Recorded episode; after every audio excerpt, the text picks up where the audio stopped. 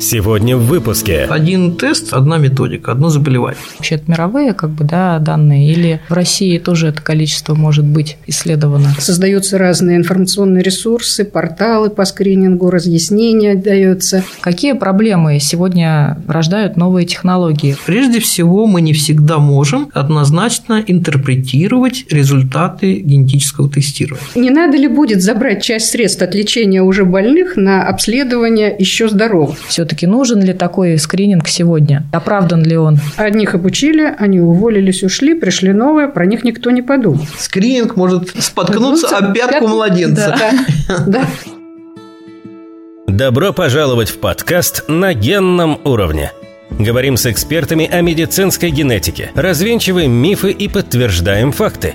У микрофона Елена Абелева, кандидат биологических наук, заведующая организационно-методическим отделом медико-генетического научного центра имени академика Николая Павловича Бачкова – Здравствуйте, уважаемые слушатели. С вами подкаст «На генном уровне». Это подкаст медико-генетического научного центра имени академика Николая Павловича Бачкова. И сегодня мы хотели бы поговорить про неонатальный скрининг. Всегда ли скрининг идет на пользу пациентам? Какие заболевания включены в его перечень? Мы знаем, что в 2023 году скрининг расширяется с 5 до 36 наследственных болезней. И также хотелось бы охватить часть этических вопросов, которые так или иначе встают в результате расширения неонатального скрининга. Разрешите представить представить наших сегодняшних э, гостей, экспертов. Вера Леонидовна Ижевская, доктор медицинских наук, заместитель директора по научной работе медико-генетического научного центра, председатель Российского общества медицинских генетиков. Вера Леонидовна, здравствуйте. Здравствуйте. И Екатерина Юрьевна Захарова, доктор медицинских наук, заведующая лабораторией наследственных болезней обмена веществ и лабораторией селективного скрининга медико-генетического научного центра. Екатерина Юрьевна, здравствуйте. Здравствуйте, очень приятно. Ну и первый вопрос, я немножко повторюсь. Мы все уже знаем, что с 2023 года у нас скрининг расширяется. Теперь всех новорожденных будут тестировать. Вместо пяти будут исследовать 36 наследственных болезней. Первый вопрос, Вера Леонидовна, хотелось бы адресовать к вам. Все-таки скажите, пожалуйста, почему важно раннее выявление наследственных болезней, что это дает и к чему нужно готовиться родителям? Раннее выявление наследственных болезней очень важно для тех состояний, которые лечатся. И нам очень важно выявить таких детей до того, как у них начали проявляться эти заболевания, и как можно раньше начать лечить, чтобы избежать тяжелых последствий, осложнений. Потому что если начинать лечить, когда уже клиническая картина развелась, к сожалению, очень часто нельзя получить какого-то обратного развития, и можно только зафиксировать то состояние, которое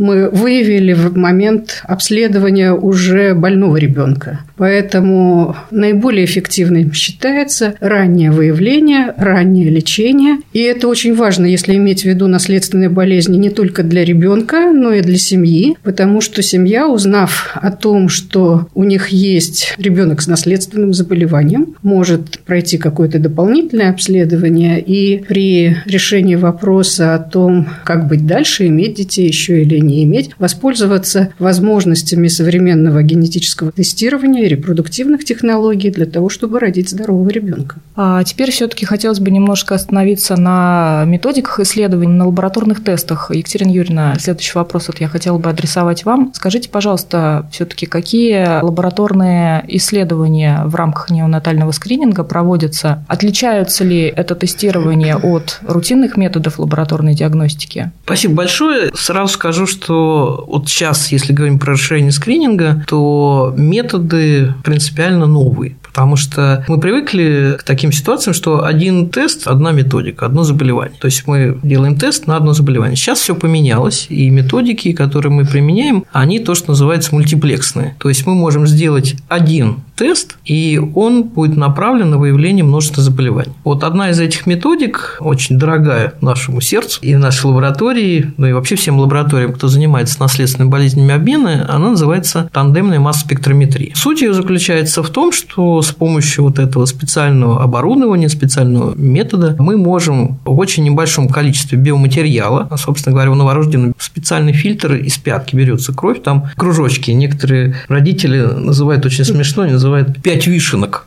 ну что там такие пять э, кружечек с кровью. И вот в этом микроколичестве материала с помощью тандемной спектрометрии мы можем посмотреть огромное число метаболитов. Ну, то есть, вот можно смотреть сотни, но для скрининга смотрится около 50 различных соединений, которые другим методом, в общем-то, даже и обнаружить сложно. И на основании того, что повышается концентрация этих соединений или снижается, а можно делать вывод о вероятном наличии у ребенка определенной болезни обмен. Ну и также сейчас мультиплексные, если говорить технологии ДНК-анализа, вот то, что будет внедряться с 2023 года, мы очень надеемся, это технологии диагностики первичных иммунодефицитов. Там тоже технология, можно сказать, мультиплексная, в том плане, что делается один тест, но он не на один какой-то иммунодефицит, а сразу на группу этих заболеваний. Вот это то, что касается технологии. Но что касается самих тестов, я, наверное, должна так сразу сказать, что чем они отличаются скрининговые тесты от диагностических. У тестов есть э, такие характеристики, они называются чувствительность и специфичность. Это характеризует тест, как он хорошо выявляет больных и как он хорошо отличает их от здоровых. Угу.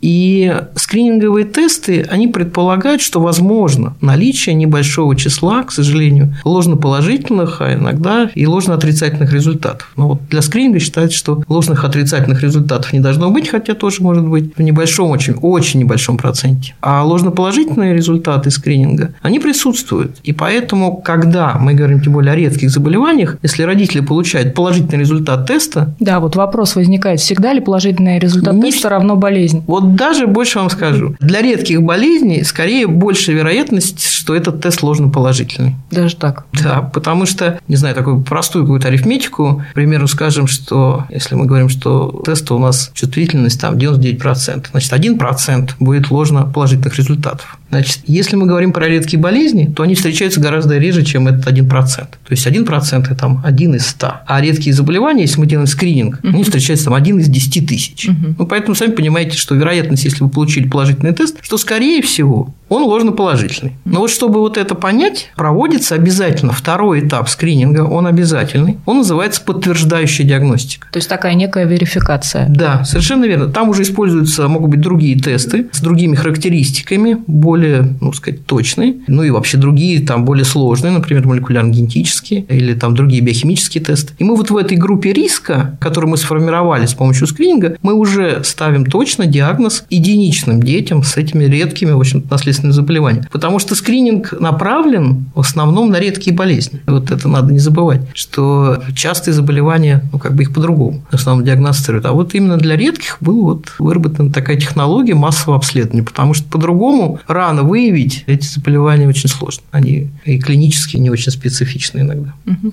Екатерина Юрьевна, а вот вы упомянули количество 50 метаболитов. Это количество имеется в виду, которое исследуется методом тандемной массовой спектрометрии, характерно вообще мировые как бы, да, данные, или в России тоже это количество может быть исследовано? Смотрите, это, ну, как бы, так скажем, некие ограничения набора, потому что ага. ведь, чтобы делать какие-то тесты, у нас должны быть диагностические наборы. И вот диагностический набор, который вот планируется применять для расширенного скрининга, он включает аминокислоты ацилкарнитины, вот такие соединения, и их около 50, которые мы там можем измерять. Вообще тандемная масс-спектрометрия, еще раз говорю, методика такая очень большого спектра применений, там можно смотреть еще больше метаболитов. Но вот для скрининга угу. смотрится с помощью наборов вот э, это ограниченное число метаболитов, но это достаточно для того, чтобы формировать группы риска примерно для 30 наследственных болезней обмена веществ. Внушающая цифра.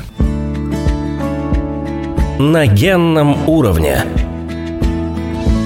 Теперь мы немножко хотели бы поговорить про этические моменты и аспекты. Когда ребенок только родился и находится, соответственно, в роддоме или в перинатальном центре, у него осуществляют забор крови из пяточки. Вера Леонидовна, вот хотелось бы вам такой вопрос задать. Насколько вообще важно и нужно родителям подписывать то самое информированное согласие, которое берется у каждой мамы? Собственно, информированное согласие – это согласно закону 323 об охране здоровья граждан является обязательным при любой медицинской процедуре. Но на на мой взгляд, здесь важно поставить вот какой акцент, чтобы это информированное согласие было действительно информированным, угу. а не формальным моментом, когда мама просто ставит подпись, не понимая о том, что за этим последует. И поэтому очень важно, чтобы женщины и семьи были проинформированы о скрининге, о его целях, зачем это делается, чтобы они понимали, что это не просто формальная процедура, а делается это для пользы ребенка. в конечном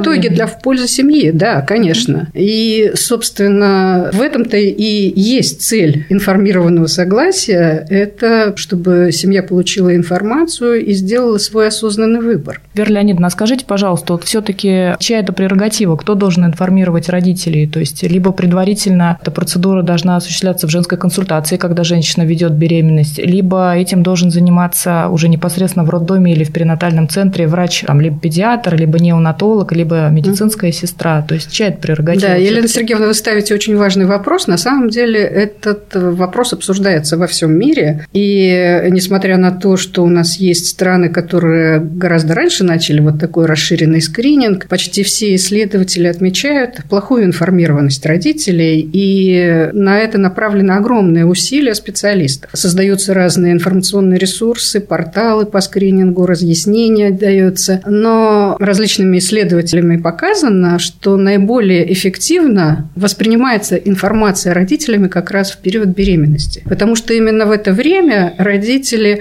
очень хотят знать о состоянии здоровья своего будущего ребенка и прям впитывают в себя эту информацию. Поэтому всегда предпринимались такие усилия в разных странах, чтобы сделать это обязанностью врачей, которые ведут беременную женщину. То есть это все-таки врачи, акушеры, гинекологи? Ну, вообще, части. по идее, да. На самом деле у нас ведь тоже, когда внедрялся скрининг на 5 наследственных болезней в 2006 году, информационные материалы распространялись через женские консультации. Угу. Но проблема в том, что у нас это выглядело как некая компания, то есть информация информационные материалы сделали, однократно раздали, и потом про них забыли. Мы забываем, что беременные женщины появляются каждый год новые, и их надо вновь и вновь информировать. В Соединенных Штатах Америки после длительных э, совещаний коллегия акушеров и гинекологов приняла на себя эту обязанность, и в рекомендациях действующих такое сейчас есть. У нас, к сожалению, пока вот как-то не определили, кто будет информировать. Просто когда эта семья попадет в генетику, а она попадет уже когда есть положительный результат теста, ну, это, на мой взгляд, немножко поздно. Угу. То есть такая работа, она все-таки должна проводиться систематически и на да, регулярной основе. Да, и до тестирования систематически на регулярной основе, и до того, как э, берется кровь, и до того, как мама подписывает информированное согласие. Я, вы знаете, думаю, что если мы не будем эту работу проводить, но я имею в виду вообще все, э, те, кто вовлечен в скрининг, а вот именно информирование населения, то мы можем получить ну, ситуацию когда у нас будут противники активной скрининга, да. будут видеть в этом какой-то... Какое-то некое зло. Ну, да, да. что-то... Мы с Верлианиной тоже обсуждали, что, наверное, как общество относится к скринингу, тоже относится к доверию государству и системе здравоохранения. Конечно. Я как раз только хотела задать вопрос, насколько, вот, на ваш взгляд, да, и проводить ли такие исследования, Верлианина, по-моему, в одном из своих докладов как-то упоминала этот факт, чем больше информированность да, населения, тем больше все-таки, по идее, должно быть доверие проведению данной процедуры? Ну, в принципе, общества. да. На самом деле это так и есть, но тут надо понимать, что тут же речь идет не только к доверию к генетику. Екатерина Юрьевна правильно сказала, что это в том числе и доверие к государству, угу. потому что неонатальный скрининг – это программа общественного здравоохранения. Угу. Она же не исчерпывается только тестированием. Она дальше продолжается тем, что такого ребенка наблюдают врачи всю его жизнь, и он получает лечение, и это прерогатива государства. То есть, если государство угу. включает какое-то заболевание в эту программу, оно берет на себя ответственность за то, что медицинская помощь будет оказана. Я думаю, что еще вот тоже такой важный момент при скрининге, чем это отличается от других заболеваний. Вот другое заболевание, родители видят симптомы, они сами активно там обращаются угу. к педиатру, там, к другому какому-то специалисту. А здесь ребенок бессимптомный, и родителям предлагают на основании какого-то теста, ну, который угу. они, допустим, не понимают, что он из себя представляет, начать лечение, причем иногда довольно Агрессивное. ну, серьезное. У нас включено будет заболевание, планируется спинальная мышечная атрофия, там довольно серьезная, там либо генотерапия, либо другие виды терапии, но тоже все равно действующие uh-huh, на генном uh-huh. уровне. Но довольно серьезной терапии некоторые препараты вводятся через... Э, через спинномозговой канал. Да, ну, да. То есть ну, это достаточно такая... инвазивная процедура да. получается. Да, да. инвазивная процедура, которая не в каждой клинике делается, угу. совершенно верно, или первичные иммунодефициты, где может требоваться трансплантация костного мозга, то есть достаточно агрессивное такое лечение. Ну, для наследственной болезни обмена там диетотерапия, да. что тоже сразу ребенку нужно отменить грудное в некоторых случаях грудное вскармливание угу. и перейти на специальные смеси. То есть да. должны быть к этому готовы, потому что ребенок не во всех, но во многих случаях он физически выглядит совершенно здоров. К этому надо быть э, как бы подготовлен. Начать лечить клинически здорового ребенка. Да, на доклинической стадии, то есть получается. Да, действительно, да, это да, очень такой так. сложный вопрос для родителей, вопрос принятия. Хорошо, Вера Леонидовна, давайте немножко еще поговорим про такой момент, про презумпцию согласия пациента. Расскажите немножко вот мировой опыт в этом аспекте, в этой области, и как да. обстоят дела в Российской Федерации. Ну вот я уже сказала, что в Российской Федерации у нас по закону требуется информированное согласие на любое медицинское вмешательство, а тут, собственно, вмешательством-то является это взятие крови у ребенка, и должно быть объяснена цель этого вмешательства в информированном согласии. Вот в некоторых странах это не так, и на обязательный скрининг новорожденных не требуется информированного согласия родителей, ну, в частности, вот в Соединенных Штатах Америки тоже эксперты ломают копья, спорят о том, надо или нет. Но тут идея-то какая? Собственно, когда скрининг начинался, и первое заболевание, на которое проводилось это фенилкетонурия, скрининг показал потрясающие результаты. И когда государство, опять же, решило, что этот опыт надо распространить, исходили из презумпции паренс патрия. Это правовой принцип, когда государство берет на себя роль родителей и защищает того, кто не может выразить свое мнение сам, новорожденный. Ну, то есть интересы новорожденного. То есть во главу угла ставятся интересы новорожденного. Почему сейчас ломают копья? Потому что, ну вот до сих пор, когда малое число заболеваний скринировалось, речь шла о заболеваниях, которые дают потрясающий эффект, если вовремя начато лечение. Угу.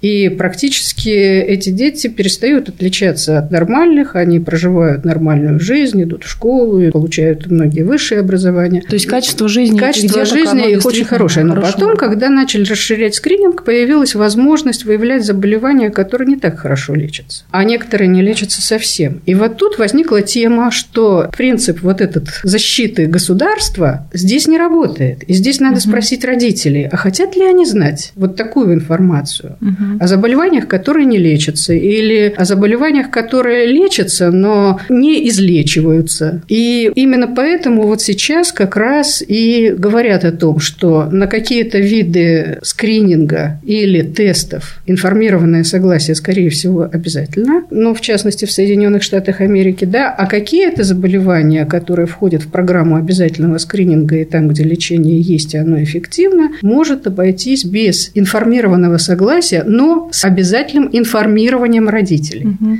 То есть они разделяют информацию и информированное согласие. Угу. То есть в любом случае информирование родителей, конечно, обязательно. ставится во главу угла. Во главу угла, да, совершенно верно. Угу.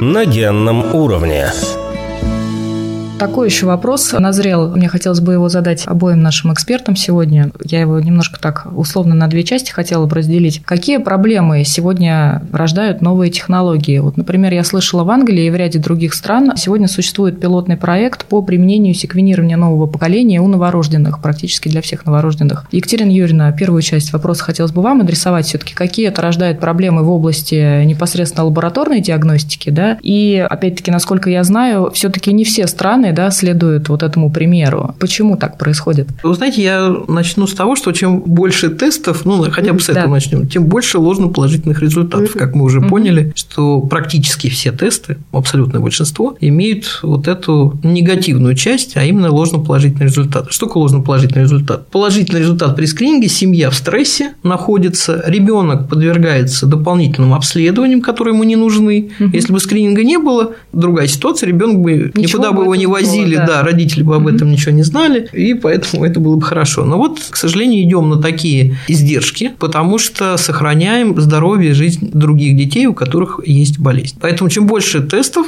чем более они мультиплексные, тем больше ложноположительных результатов. Это первое. Второе, вот то, что касается технологий секвенирования нового поколения, здесь ряд вопросов. Начнем с методических, то, что я бы отметила. Прежде всего, мы не всегда можем однозначно интерпретировать результаты генетического генетического тестирования. В ряде случаев, да, мы видим там частую мутацию, известную, она четко связана с какой-то клиникой, у нас сомнений нет. Угу. Но мы можем при секвенировании как раз нового поколения, при применении угу. вот этих технологий найти какой-то генетический вариант, его мутации даже не называют, называют генетический вариант, угу. неизвестного значения клинического. То есть мы не можем его никак интерпретировать. И что мы должны сказать семье при этом? Мы опять их вгоняем в неизвестность и опять в новый стресс. А его как-то можно подтвердить, этот вариант? Ну, для этого нужно проводить там исследования еще и еще. Это займет определенное количество времени. Иногда очень большое количество да. времени. Вот, а иногда можно год потратить на исследование этого варианта и потом получить, что этот вариант был не патоген. А семья год прожила в стрессе. Ну, вот минусы. Да. Угу. Потом, опять-таки, хранение, наверное, генетической информации. Вот когда мы говорим о секвенировании, когда мы исследуем части нашего генома или весь геном, это все равно большой пул информации, которая должна где-то храниться и храниться довольно защищенно. Это тоже отдельная проблема. Как мы это все будем хранить? Одно дело, мы храним информацию, и тут тоже с этим есть проблемы для генетических тестов, которые мы проводим для семей с подозрением угу. наследственных заболеваний, а здесь для, считайте, всей популяции. То есть это история про большие данные данные. Да. И обработку, да. хранение. Угу. Ну и следующий, наверное, варианты тоже не до конца определились про такие случайные находки, например, про болезни, которые манифестируют не сразу, а через какое-то время, в подростковом, во взрослом возрасте. Ну, вопрос, нужно ли об этом сообщать. Поэтому нам нужно, прежде чем вводить такие технологии и такого рода скрининги, нам нужно понимать и обществу, и медицинскому сообществу, и обществу вообще, что мы хотим знать от этого скрининга. Вот насколько мы хотим глубоко вот понимать вот эти знания, насколько мы способны их воспринять адекватно и не испортить жизнь этому человеку, которому мы провели этот скрининг. Ну, вот так я уже, переходя к другим моментам. Ну, а так и технологически, еще раз говорю, что угу. это порождает ряд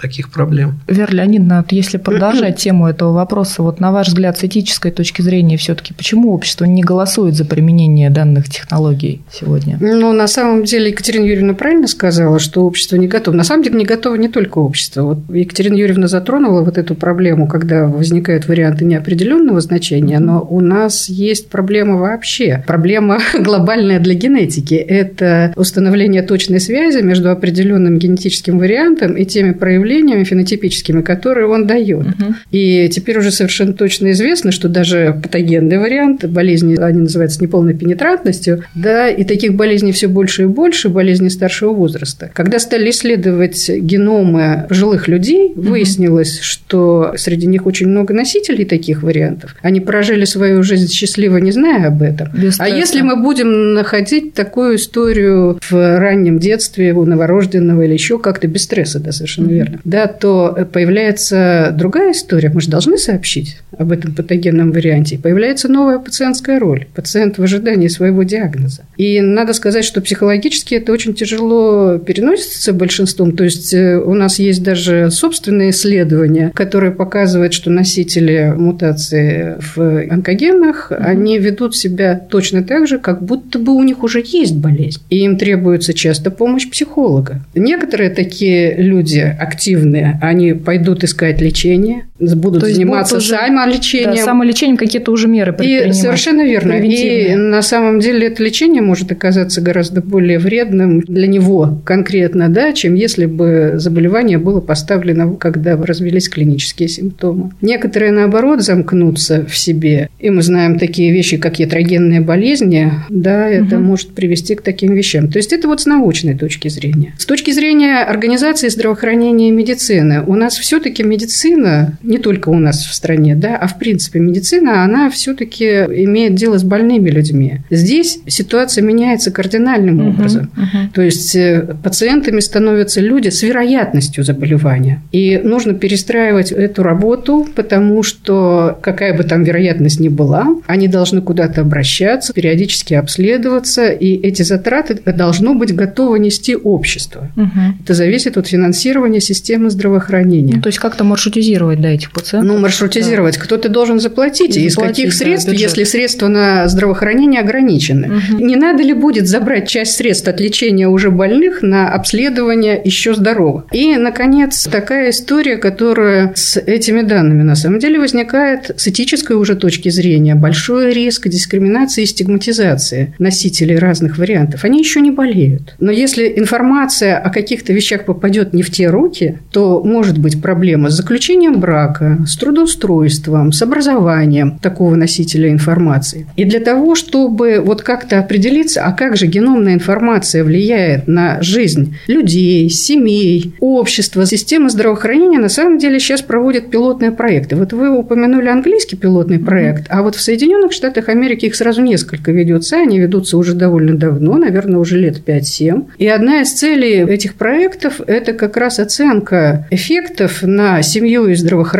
включая психологические, этические, юридические последствия такой информации, качество медицинской помощи в зависимости от того, прошел человек тест или нет. И эти исследования длительные. Пока появились только первая-первая публикация на эту тему, мы ждем, что будет дальше. То есть таких вот полных данных на сегодняшний день На сегодняшний день пока нет. Я бы, знаете, я бы еще добавил, наверное, момент тоже и готовности медицинского сообщества к тому, что это же редкие болезни, они должны mm-hmm. про них-то знать, если кому-то поставили диагноз редкого заболевания, пусть для него нет какого-то сейчас специального, например, лечения, но помощь-то им нужна, и люди будут обращаться за этой помощью. За интерпретацией данных даже генетических. Да? У нас столько генетиков, например, Российской Федерации, которые нет, помогли сидеть и интерпретировать Получено, и выдавать заключение да? по данным да. генетического исследования такого угу. мультиплексного, как секвенирование нового поколения, пусть даже на нету просто. Угу. То есть надо готовить. То есть кадровая проблема тоже да. достаточно остро встает. Да, это и кадровая проблема образования тоже в этой области. Угу. То есть это проблема образования медиков вообще, проблема подготовки генетиков в геномной медицине. Да, да. да. И третья история – это проблема создания психологической поддержки. Угу. То есть этой службы же ведь тоже нет.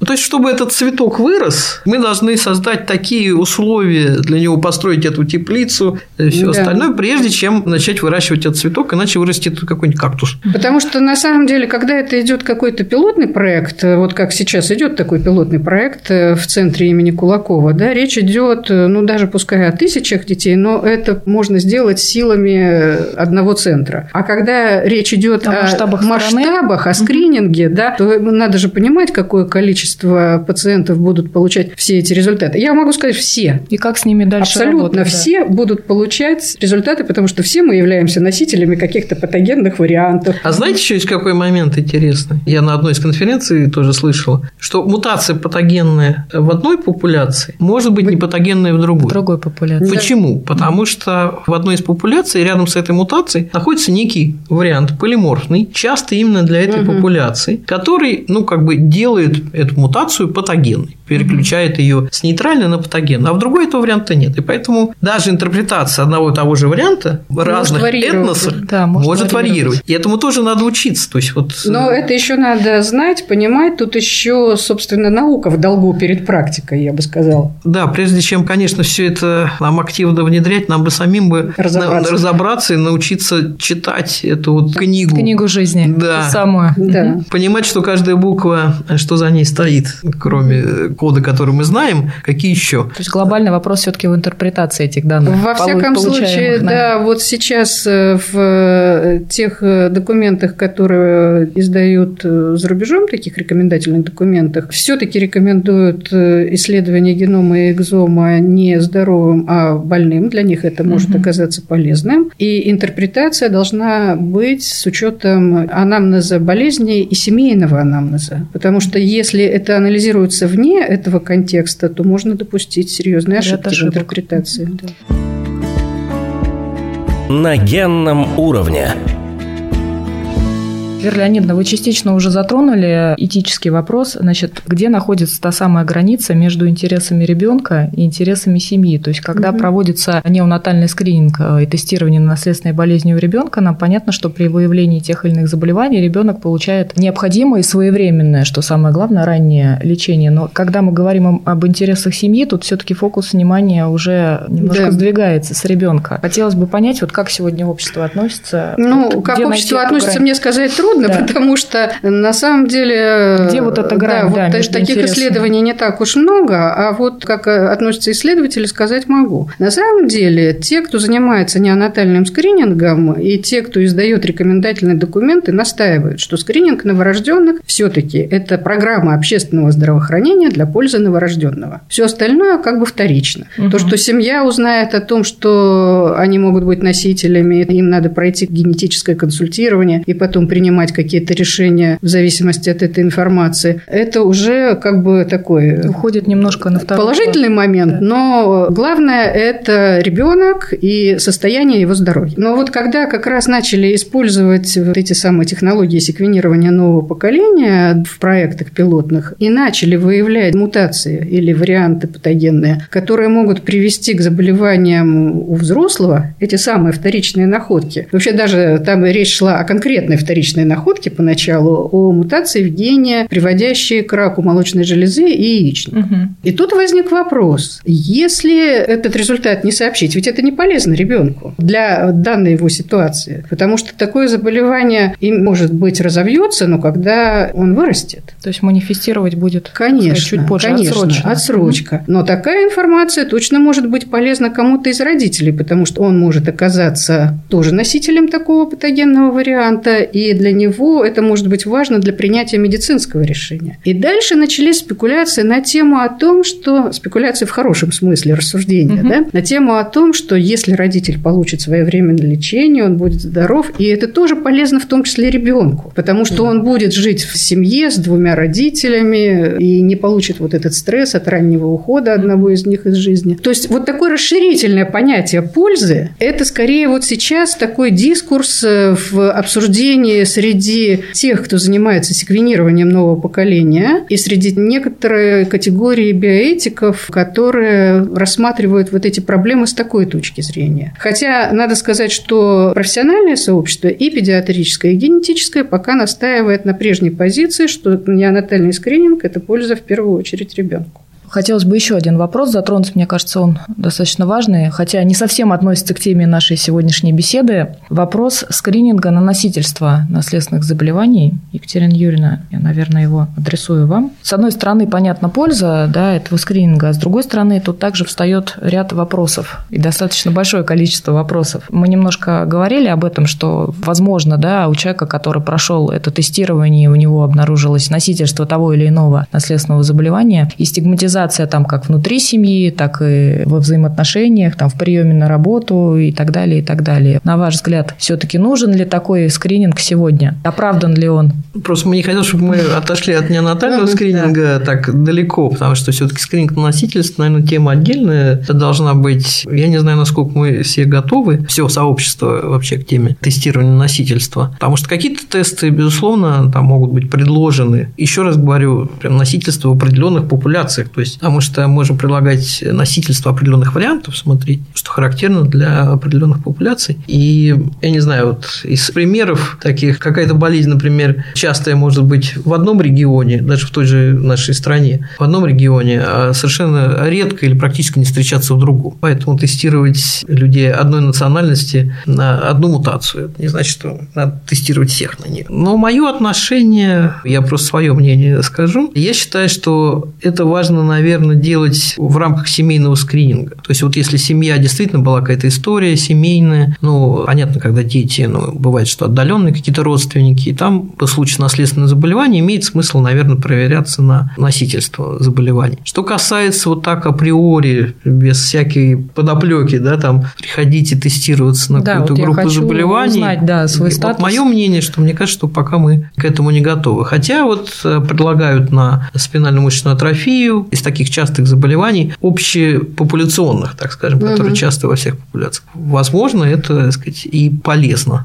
для кого-то. Но мне сложно, я говорю, ответить на этот вопрос, потому что я вижу здесь больше рисков, а, то, что люди не поймут, то, что может распасться хороший брак, который бы без этих знаний был бы крепким, и у них никогда бы они не столкнулись с наследственным заболеванием, потому что это все равно редкая ситуация. Возможно, мы нарушим отношения какие-то в семье, неизвестно, как мы психологически на этого человека подействуем. А что касается, например, детей в семье, то что носительство, их даже иногда не тестируют на наследственные заболевания, заболевания с поздней, так скажем, манифестацией, если для них нет лечения. Причем очень понятный, мне кажется, ответ на этот вопрос. То есть, да, родители, мы хотим знать, что изменится в этой ситуации, если вы узнаете. Если вы будете знать, что ребенок заболеет через какое-то время, вы будете к нему более хорошо относиться, чем к другим детям, более, так сказать, да. ласково или, и добро. Или, сказала... или наоборот. Или, или наоборот. Решите, да, учитывая, что у нас э, образование и дополнительное образование часто платное, не скажете, что зачем в него вкладываться, да, если он заболеет там в 20-30 лет.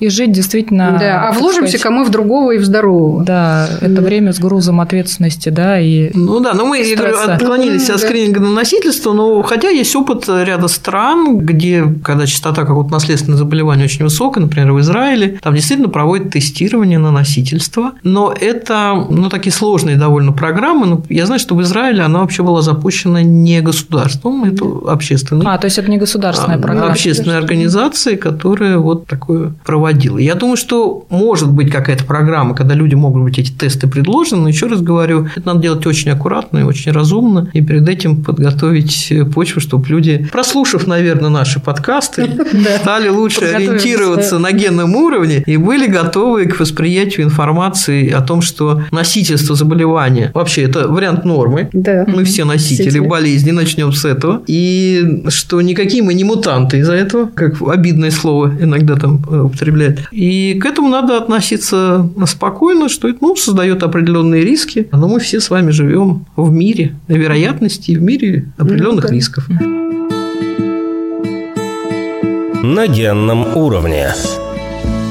Спасибо, Екатерина Юрьевна. Вернемся все-таки к вопросам неонатального скрининга. Вера Леонидовна, вот хотелось бы у вас поинтересоваться таким важным моментом. В настоящее время программы неонатального скрининга внедрены, может, вы меня поправите, более чем в 50 странах мира на сегодняшний день и насчитывают там порядка 50 скринируемых заболеваний. Ну, в основном в Соединенных Штатах, да, насколько знаю, там около 50 нозологий смотрится. Почему все-таки в каких-то странах нет государственной программы по неонатальному скринингу? Я, насколько смотрела, даже вот в тех странах, которые позже присоединились присоединились к тестированию. Вот с чем это может быть связано? На самом деле, это мы уже говорили, да, что да. это программа общественного здравоохранения. Это в том числе может быть связано с тем, как финансируется общественное здравоохранение и какие проблемы для него в этот момент более важны. Ну, кстати, вот мы приводим Соединенные Штаты Америки, где очень много заболеваний действительно тестируется, и главное это, чтобы люди могли действовать потом на основании той информации, информацию, которая получена в результате лабораторного тестирования. Угу. И мы говорили, что этим не ограничивается. Программа скрининга предполагает все дальше. В той же Великобритании тестируется гораздо меньше заболеваний, по-моему, сейчас 7. То есть даже меньше, массовом... чем в России, получается. Ну, пока так, пока да. Так. И это те заболевания, опять же, на которых они могут гарантировать все этапы, включая лечение. На самом деле, когда любая программа общественного здравоохранения вносится, это же должна быть оценка и возможности государства государств. Обеспечить не только тестирование, но и лечение. Ну и терапию, да, необходимую. Во многих странах созданы специальные комитеты, Комитеты. есть прямо определенная да. ну, как последовательность действий, да.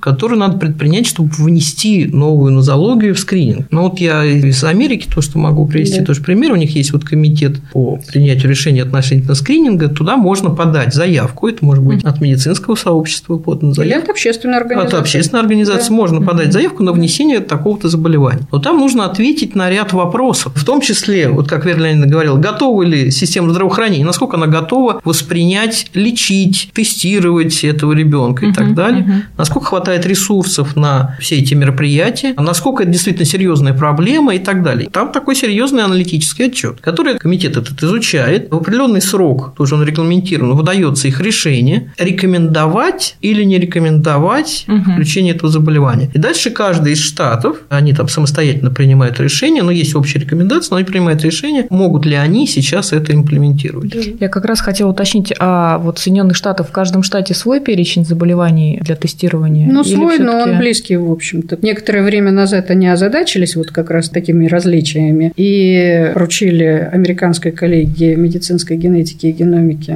сделать вот этот самый аналитический обзор угу. и сделать перечни. У них есть перечень обязательных заболеваний, которые должны входить в программу неонатального неонатального скрининга, и есть дополнительные перечни. И дальше вот в зависимости от этого штаты могут варьировать. Но, кстати сказать, там какие-то возникают и истории достаточно редкие, да, вот как с болезнью краба, которую включили по настоянию пациентской организации в штате Нью-Йорк, по-моему. Да, да, в одном штате. В одном штате, да. Я, кстати, не знаю, как там судьба этого заболевания дальше, потому что не показана да. была вот как бы действительно эффект от этой программы. Там как раз возникла история, что вот этих самых пациентов в ожидании, потому что лечение достаточно агрессивное. Там трансплантация. Трансплантация, да, нужна костного мозга. Угу. Да, но оказалось, что довольно много детей, которые имеют и патогенные варианты в генах, и биохимический фенотип, не манифестируют. Угу. И они ждут, пока начнутся вот первые симптомы, чтобы провести трансплантацию. Ну, вот такая же история с такой заболеванием, как сцепленная адренолейкодистрофия. Угу. Болеют мальчики тоже с поражением вот нервной системы, белого вещества головного мозга, и помогает трансплантация. Но трансплантация проводится только тогда, когда появляются на МРТ Это... первые изменения. То есть надо каждые полгода Это... ребенку делать, делать МРТ. МРТ с контрастом. Ну, то есть постоянно мониторить, да, и при появлении Да, и при появлении, симптомов... ну, это вообще mm. другой взгляд на систему скрининга да. заболевания, да. что семьи тоже должны быть к этому готовы, к этому по-другому относиться. Угу. И вот это ждать. Вот, то есть, вернее, сказал, вот этот пациент вот в ожидании. Э, это в ожидании, не самая простая роль, прям Здесь в ожидании диагноза, а здесь, здесь еще в ожидании, ожидании лечения. лечения. Да. И потом для некоторых препаратов, кстати, ну вот если вот у нас тоже разговор зашел, у нас же некоторые препараты в инструкции прописаны с определенного возраста. Да. И им тоже надо начинать в 2-3 года. Ну, то да. есть можем диагноз поставить неонатально, угу. неонатальный период, а начать лечение там, Уже там через какое-то, через какое-то время. Времени. То есть они диагноз получили, угу. а теперь они в ожидании лечения. То есть вот совершенно мир меняется, мы не успеваем. Я думаю, да. мы сейчас большая проблема, мы не успеваем за технологией. Угу. Не в ну, этическом плане, да. Не в организационном, не в моральном, угу. причем не только врачи, но и общество в целом. И общество в целом. Екатерина Юрьевна, а вот вы рассказали про мировой опыт работы, да, вот этих вот комитетов. А как обстоят дела в Российской Федерации сегодня? Ну, у нас такого комитета нету. Все-таки, наверное, служба, которая в этом участвует, это медиагенетическая служба, и вот во главе с э, главным внештатным специалистом по медицинской генетике Сергеем Ивановичем Куцев, совместно с Минздравом, ну и с другими там медицинскими учреждениями. Это решение, кстати, про решение скрининга, оно не вчера появилось. Это, наверное, да, годы. прорабатывалось несколько лет. Годы, да, да. На, на это ушли, чтобы да. на разных площадках это обсуждать, но, к сожалению, у нас такого комитета нету. Хотя, мне кажется, была бы неплохая идея его создать, потому что он должен объединять не только медицинское сообщество, но и общественные организации, которые должны доносить до своей аудитории информацию, должны и соцработников объединять, ну и страховые компании, потому что тоже надо понять, как и куда это будет погружаться. Мне да. кажется, что такой комитет, ну, как бы назрело угу. идея, и потом контролировать этот скрининг. Один момент, который, ну, мы можем еще над часами говорить, который мы не упомянули, но ведь важен постоянный контроль за программами скрининга. То есть это не просто охват, сколько мы охватили новорожденных, сколько сделали тестов, что из-за этого получилось, сколько детей получили лечение, какой выход через год, сколько меньше госпитализаций, как поставки реактивов, ну, как работает лаборатория, да. Как работают врачи. Это отдельно еще надстройка сверху этого угу. всего, который постоянно его контролирует. Обучение. То есть, они да. должны, вот Верлин говорит, один раз забросили информацию да, и э, забыли. И забыли. Постоянно. Это регулярный процесс. такая регулярная методическая работа. да, и, он и не является самоцелью, Причем на самом деле это же касается очень многих аспектов. Вот я никогда не забуду, когда мы обсуждали как-то вот в процессе расширения того первого расширения скрининга в одном из регионов вопрос обучения медсестер взятию крови. Это очень важный момент. От этого зависит дальше, насколько достоверный результат мы получим. Да, но медсестры меняются, одних обучили, они уволились, ушли, пришли новые, про них никто не подумал. Скрининг может споткнуться о пятку младенца. Да, эффективный скрининг. Да, совершенно верно. Спасибо большое, Екатерина Юрьевна, Вера Леонидовна. Мне кажется, у нас сегодня такой насыщенный, исчерпывающий разговор был. Конечно же, мы на все вопросы не ответили, ответили. Вопросов действительно миллион, но хотя бы на самые основные такими большими мазками мы дали ответы. Сегодня у нас э, в гостях были Вера Леонидовна Ижевская, доктор медицинских наук, заместитель директора по научной работе медико-генетического научного центра, председатель Российского общества медицинских генетиков, и Екатерина Юрьевна Захарова, доктор медицинских наук, заведующая лабораторией наследственных болезней, обмена веществ и лабораторией селективного скрининга медико-генетического научного центра. Слушайте наш подкаст на генном уровне. Мы сегодня с вами прощаемся. До новых встреч. Все вопросы вы можете присылать на почту генсобачка.меддефенсген.ру. До свидания. До свидания. До свидания. Слушайте подкаст на генном уровне в Apple Podcasts, Google Podcasts, Яндекс.Музыка, Сберзвук, ВК, Overcast и на других стриминговых платформах.